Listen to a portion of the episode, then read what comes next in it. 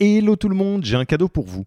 On a construit un toolkit que vous pourrez envoyer à vos managers pour qu'ils se forment tout seuls au management et qu'ils gagnent en autonomie. Concrètement, c'est une version do-it-yourself de notre programme de formation au leadership. On a pris notre formation, on en a fait une version écrite sur Notion, une version vidéo avec plus de 9 heures de bonnes pratiques managériales et même une version podcast pour devenir super fort en management en faisant son running. Beaucoup de gens vendent ce genre de truc, nous on pense que ça doit être gratuit.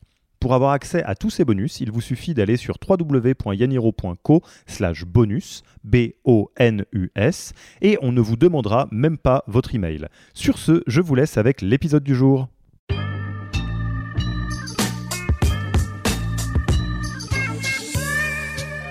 L'excitation de l'hypercroissance et la, glu euh, de la culture fait que tout va bien se passer.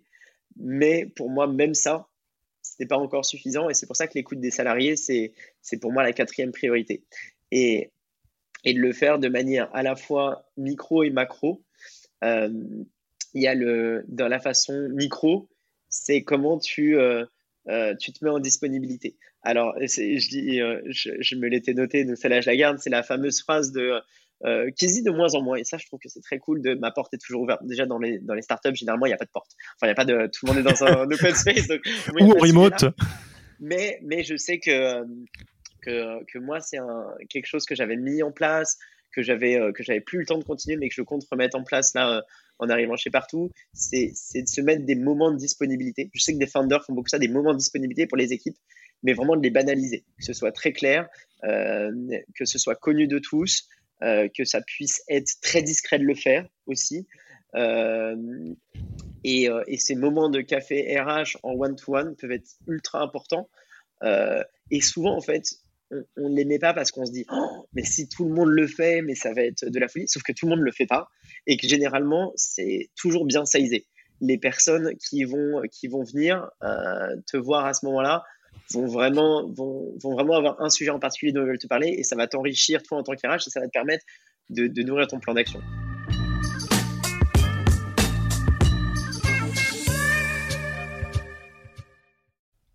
Merci d'avoir écouté cet épisode.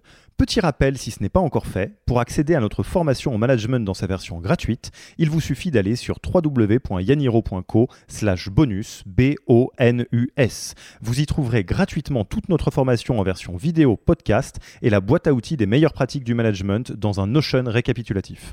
Et on ne vous demandera même pas votre email. Profitez bien de cette formation gratuite, envoyez-la à tous vos managers et à mercredi prochain pour un prochain épisode.